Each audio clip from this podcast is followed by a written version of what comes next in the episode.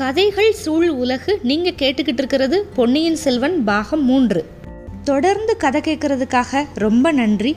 உங்களோட ஃபீட்பேக் எங்களுக்கு ரொம்ப இம்பார்ட்டண்ட் டிஸ்கிரிப்ஷன் பாக்ஸில் இருக்கிற இமெயில் ஐடிக்கு உங்கள் ஃபீட்பேக் அனுப்புங்க. இப்போ கதைக்குள்ளே போகலாம்.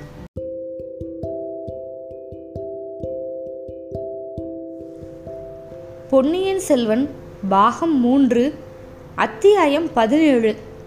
திருநாரையூர் நம்பி. மதுராந்தக தேவர் வந்து அவரோட பரிவாரத்தோட வந்தியத்தேவன் கூடவும் பழையாறை நகருக்குள்ளே நுழைஞ்சிட்டாரு. ஆரியப்படை வீடு பம்பைப்படை வீடு புதுப்படை வீடு மணப்படை வீடு இந்த மாதிரி வீரர்கள் வாழுற பகுதிகள் அது வழியாக ஊர்வலம் போகுது. அதுக்கப்புறம் கடை வீதிகள் குடிமக்கள் வாழ்கிற பகுதிகள் அப்புறம் ஆலயங்கள் ஆலயங்களை சுற்றி இருந்த சந்நிதி தெருக்கள் இது வழியெல்லாம் ப பரிவாரம் போச்சு. அங்கங்கே ஒரு சிலர் வீட்டு வாசலில் நின்று பார்த்தாங்க. ஆனால் மக்கள்கிட்ட அப்படி ஒன்றும் பெரிய உற்சாகமெல்லாம் இல்லை. முத தடவை இந்த நகருக்குள்ளே வந்தியத்தேவன் வந்திருந்தப்ப நம்மளுக்கு ஞாபகம் இருக்குல்ல நகரம் வந்து ஒரே கோலாகலமாக இருந்துச்சு. இப்போ வீதியெல்லாம் ஜன சூனியமாக இருந்துச்சு. பழையாறை ஒருவேளை பாழடைஞ்ச நகரமோ அப்படின்னு சொல்கிற மாதிரி இருந்துச்சு. மதுராந்தக தேவர் மேலே பழையாறை மக்கள் வந்து அவ்வளவா விசுவாசம் வைக்கல அப்படிங்கிறது வெட்ட வெளிச்சமாக தெரிஞ்சுது. வந்தியத்தேவனுக்கு இது ஒரு வகையில் சௌகரியமாக தான் இருந்தது. வந்தியத்தேவனை பற்றி தெரிஞ்சவங்க யாராவது அவனை பார்க்குற மாதிரி ஆயிடுச்சுன்னா அவனுக்கு தொல்லையாக போயிடும்ல இவங்க வந்து சோழ மன்னர்களோட அந்த புராதன அரண்மனை வீதிக்கு பக்கத்தில் போய் போக போகிற அந்த சமயத்தில் இன்னொரு பக்கம் இருந்து ஒரு பெரிய ஊர்வலம் வந்துச்சு. அந்த ஊர்வலத்தோட மத்தியில் ஒரு திறந்த பல்லக்கு. அதில் இருந்தது யார் அப்படின்னு நல்லா தெரியல. ஆனால் யாரோ சிவனடியார். அதுவும் ரொம்ப இளம் பிராயத்தினர் அப்படின்னு தோணுச்சு. சிவிகைக்கு முன்னாலேயும் பின்னாலேயும் ஜன கூட்டம் அதிகமாக இருந்துச்சு.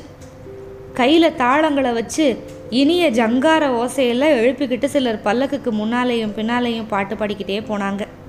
இடையில இடையில திருச்சிற்றம்பலம் ஹரஹர மகாதேவா அப்படிங்கிற கோஷங்களோட திருநாரையூர் நம்பி வாழ்க பொல்லா பிள்ளையாரின் அருட்செல்வர் வாழ்க அப்படிங்கிற கோஷங்களும் கெட்டுச்சு. திருநாரையூர் அப்படிங்கிறது நாரை வழிபட்ட தலம். அது ஒரு ஊர். திருநரையூர் இல்லை திருநரையூர் அப்படிங்கிறது வேறொரு தலம். திருநரையூர் அப்படிங்கிறது வந்து நாச்சியார் கோவில் கும்பகோணத்துக்கு பக்கத்தில் இருக்கிறது. இப்போ மதுராந்தக தேவர் வந்து அந்த ஊர்வலத்தை வந்து ஒரு பொறாமையாக பார்க்குறாரு பக்கத்தில் இருக்கிற வீரனை பார்த்து ஏதோ கேட்டார். ஆமாம் ஆமாம் பல்லக்கில் வர்றவர் தான் திருவ திருநாரையூர் நம்பி அப்படின்னு அவன் பதில் சொன்னான். இருந்தாலும் என்ன தடபுடல்? இந்த ஊரில் நம்மளை கேட்குறவங்க யாரையும் காணோம். இந்த நம்பியை சுற்றிக்கிட்டு ஜனங்க இவ்வளவு ஆர்ப்பாட்டம் பண்ணுறாங்க அப்படின்னாரு. அந்த ஊர்வலம் இவங்க இறந் இருந்த இடத்துல இருந்து கொஞ்சம் தூரத்திலே தான் போச்சு. ஆனாலும் பல்லக்குக்கு பக்கத்தில் வந்ததில் ஒருத்தர். முன்னொரு சமயம் நம்ம கொள்ளிட நதியை படகுல தாண்டினப்ப ஆழ்வார்க்கடியானோட சண்டை போட்ட வீர செய்வர் அப்படின்னு வந்தியத்தேவனுக்கு தோணுச்சு இங்கேருந்து பார்க்குறப்ப மதுராந்தக தேவரும் அவரோட பரிவாரங்களும் அரண்மனை வீதிக்கு போய் செம்பியன் மாதேவியோட மாளிகைக்கு போனாங்க. பெரிய பிராட்டி வந்து அரண்மனை வாசல்லையே காத்திருந்தாங்க. யாரையோ வரவேற்கிறதுக்கு அவங்க ஆயத்தமாக நின்றுக்கிட்டு இருந்தாங்க. மதுராந்தக தேவர் வந்து அப்படியே ரதத்திலிருந்து இறங்கி அன்னையோட பக்கத்தில் போய் வணங்கினார். மதுராந்தக தேவனை அப்படியே உச்சி முகந்து ஆசி சொன்னாங்க. மகனே நல்ல தருணத்தில் வந்து சேர்ந்துட்ட. திருநாரையூர் நம்பி வந்துக்கிட்டு இருக்காரு. அவசியம்னா கொஞ்சம் சிரம பரிகாரம் பண்ணிட்டு சீக்கிரமாக சபா மண்டபத்துக்கு வந்து சேரு அப்படின்னு சொன்னாங்க. உடனே மதுராந்தக தேவரோட முகம் அப்படியே சுருங்கி போச்சு பொலிவு இழந்து போய். பாவம். தன்னை வரவேற்கிறதுக்காகத்தான் பெரிய பிராட்டி வந்து வாசலில் காத்திருந்தாங்கன்னு மதுராந்தக தேவர் நினச்சிருந்தாரு போல. ஏமாந்து போயிட்டாரு. பல்லக்கில் பின்னால் ஊர்வலமாக வர சிவனடியாரை வரவேற்கிறதுக்கு தான் அவங்க காத்திருந்தாங்க அப்படின்னு தெரிஞ்சதுமே மதுராந்தகருக்கு அதுவும் நாளைக்கு சோழ சிம்மாசனத்தில் ஏற போகிறோம் அப்படின்னு கனவு கண்டுக்கிட்டு இருக்கவருக்கு எப்பேற்பட்ட ஏமாற்றம். அரண்மனையில் மதுராந்தகருக்குன்னு ஒரு பகுதி ஒதுக்கப்பட்டு இருந்துச்சு. அங்கே எல்லாரும் போனாங்க. மதுராந்தகர் வந்து தன்னோட சிரம பரிகாரம் உடை மாத்துறது எல்லாத்தையுமே ரொம்ப சாவகாசமாக பண்ணிக்கிட்டு இருந்தார். சபா மண்டபத்துக்கு சீக்கிரம் போகணும் அப்படிங்கிறதுல ஆர்வமே இல்லை. அவங்க அம்மா கிட்ட இருந்து ஆள் மேலே ஆள் வந்துக்கிட்டே இருந்தாங்க. சீக்கிரம் வர சொல்லி. கடைசியாக புறப்பட்டார். புறப்பட்டப்ப அந்த நிமித்தக்காரன் எங்க? அப்படின்னு கேட்டார். வந்தியத்தேவன் ஆயத்தமாக இருந்தான். சபா மண்டபத்துக்கு இவர் கூட போகலாம் அப்படின்னு துடி துடிச்சுக்கிட்டு இருந்தான். ஆ இதோ ஆயத்தமாக இருக்கேன் அப்படின்னா. வந்தியத்தேவனை இன்னும் கொஞ்சம் பேரையும் கூப்பிட்டுக்கிட்டு மதுராந்தகர் வந்து சபா மண்டபத்துக்கு போய் சேர்ந்துட்டார். மண்டபத்தில் ஏற்கனவே சபை கூடி இருந்துச்சு ஒரு பக்கத்தில் செம்பியன் மாதேவி குந்தவை பிராட்டி அப்புறம் மற்ற அரண்மனை பெண்கள் எல்லாரும் உட்காந்துருந்தாங்க சபையில் நடுநாயகமாக போட்டிருந்த ஒரு பீடத்தில் ஒரு வாலிபர் உட்காந்துருந்தார் இளம்பிராயத்தவர் விபூதி ருத்ராச்சாரி. அவரோட முகம் அவ்வளவு களையாக இருந்துச்சு. அவருக்கு முன்னால் கொஞ்சம் ஓலைச்சுவடிகள்லாம் கிடந்தது. கையிலையும் அவர் வந்து ஒரு ஓலைச்சுவடியை வச்சுக்கிட்டு இருந்தார். அவருக்கு பக்கத்தில் விபூதி ருத்ராச்சாரியா ஒரு பெரியவர். அவர் பரவசமாக நின்றுக்கிட்டு இருந்தார். இன்னும் சபா மண்டபத்தில் ஜனங்க கூட்டமாக இருந்தாங்க. இளைஞர் வந்து பல்லக்கில் வந்தவர் திருநாரையூர் நம்பி பக்கத்தில் நின்னவர் இதுக்கு முன்னாடி நம்ம கொள்ளிடத்து படகுல பார்த்தவர் அப்படிங்கிறதெல்லாம் வந்தியத்தேவன் கண்டுக்கிட்டான் அவனோட கண்கள் அப்படியே சபா மண்டபத்தில் அங்கே எங்கேயும் சுற்றி சுழண்டுச்சு. கடைசியாக பெரிய பிராட்டியோட பக்கத்தில் உட்காந்துருந்த குந்தவையோட திருமுகத்தில் வந்து நின்றுச்சு. குந்தவையோட கண்கள் முத வந்தியத்தேவனை பார்த்ததுமே அப்படியே வியப்பு. அப்புறம் இளவரசியோட கண்கள் இந்த பக்கம் திருமண மாதிரி தெரியவே இல்லை. ஒருவேளை நம்மளை அடையாளம் தெரியலையோ அப்படின்னு வேற ஒரு சந்தேகம் வந்துருச்சு வந்தியத்தேவனுக்கு. மதுராந்தகர் சபா மண்டபத்தில் நுழைஞ்சதுமே பெண்களை தவிர மற்ற எல்லாருமே எந்திரிச்சு நின்று மரியாதை செஞ்சாங்க. மதுராந்தகர் அவரோட பீடத்தில் உட்காந்ததும் மற்ற எல்லாரும் உட்காந்துக்கிட்டாங்க இப்போது செம்பியன் மாதேவி வந்து மதுராந்தகரை பார்த்து குமாரா இந்த இளம் நம்பி வந்து திருநாரையூரை சேர்ந்தவர். அங்கே இருக்கிற பொல்லா பிள்ளையாரோட பூரண அருள் இவருக்கு இருக்கு. இதுவரைக்கும் யாருக்குமே கிடைக்காத தேவார பதிகங்கள் சில இவருக்கு கிடைச்சிருக்கு. முன்னொரு காலத்தில் நம்ம சோழ குலத்தில் பிறந்த மங்கையர்கரசியார் பாண்டிய நாட்டோட மகாராணியாக இருந்தாங்க. அவங்களோட அழைப்புக்கு இணங்கி ஆளுடைய பிள்ளையார் ஞான சம்பந்தர் மதுரை மாநகருக்கு வந்து போனார். அங்கே சமணர்களை வந்து வாத போரில் வந்து ஜெயிச்சார். அந்த சமயம் மதுரை மாநகரில் சம்பந்த சுவாமி பாடின சில பதிகங்கள் இவருக்கு கிடச்சிருக்கு. யாருக்கு? திருநாரை ஒரு நம்பிக்கை. அந்த பதிகங்களில் நம்ம சோழகுலத்து மாதரசி மங்கையரக்கரசி பற்றியும் சம்பந்தர் வந்து பாடியிருக்காரு.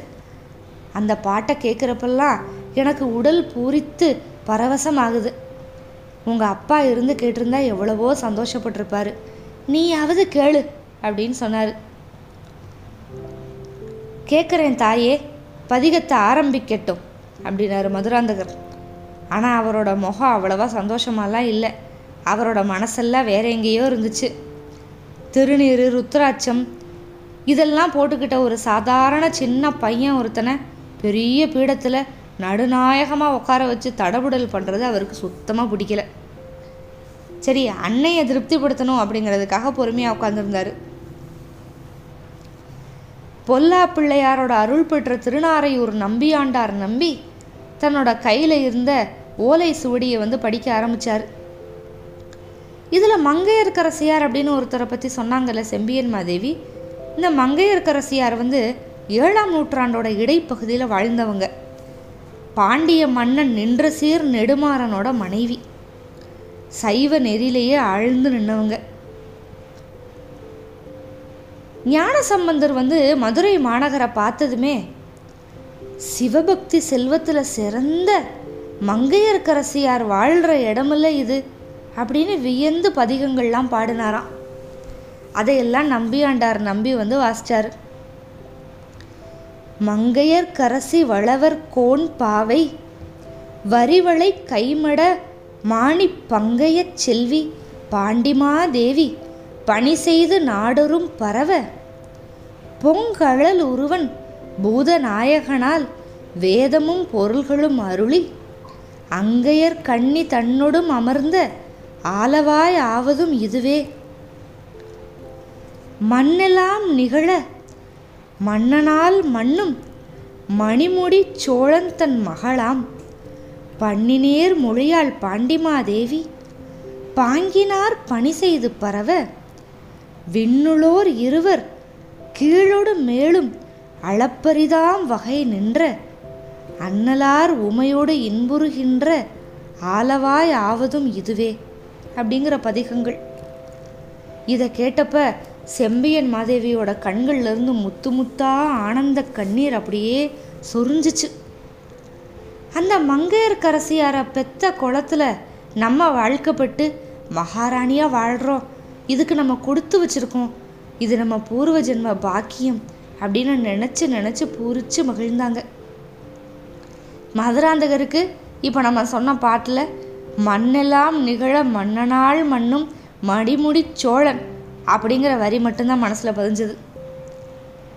இவ்வளவு புராதன பெருமை வாய்ந்த சோழகுலத்து மணிமகுடம் தான் தலையில் இருக்க வேண்டியது இருக்க.